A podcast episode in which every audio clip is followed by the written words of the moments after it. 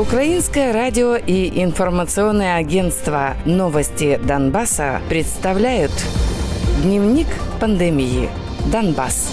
На подконтрольной властям территории Донецкой области за сутки 9 ноября из-за коронавирусной болезни умерли 22 человека. Шесть летальных случаев зафиксировано в Славянске, по два в Краматорске, Лимане и Торецке, по одному в Покровске, Мирнограде, Угледаре, Доброполье, Горняке, Бахмуте, Светлодарской общине, Селидово, Волновахе и Новогродовке. Кроме того, за прошедшие сутки в области зафиксировали 388 заболевших COVID-19. За все время пандемии на подконтрольной Украине части Донеччины выявлено 14 582 случая заболевания COVID-19. Из них 5242 человека выздоровели, а 224 умерли. Продолжает лечение 9116 человек.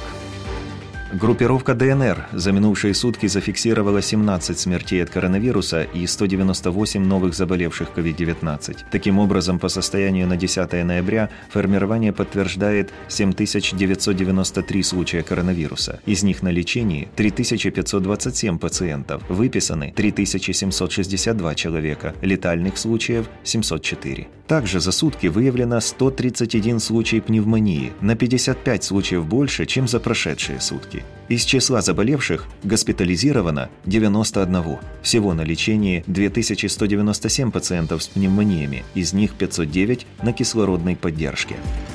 В Луганской области за минувшие сутки зафиксировали 8 смертей, вызванных COVID-19, а также 104 новых заболевших коронавирусной болезнью. Вследствие осложнений в Северодонецке умерли трое мужчин и женщина, в Лисичанске – двое мужчин, в Кременском районе – женщина, в Попаснянском – женщина. Всего на подконтрольной Украине части Луганщины выявили 4643 заболевших. Из них выздоровели 2291 человек, а лечатся 2235 умерли 117 человек.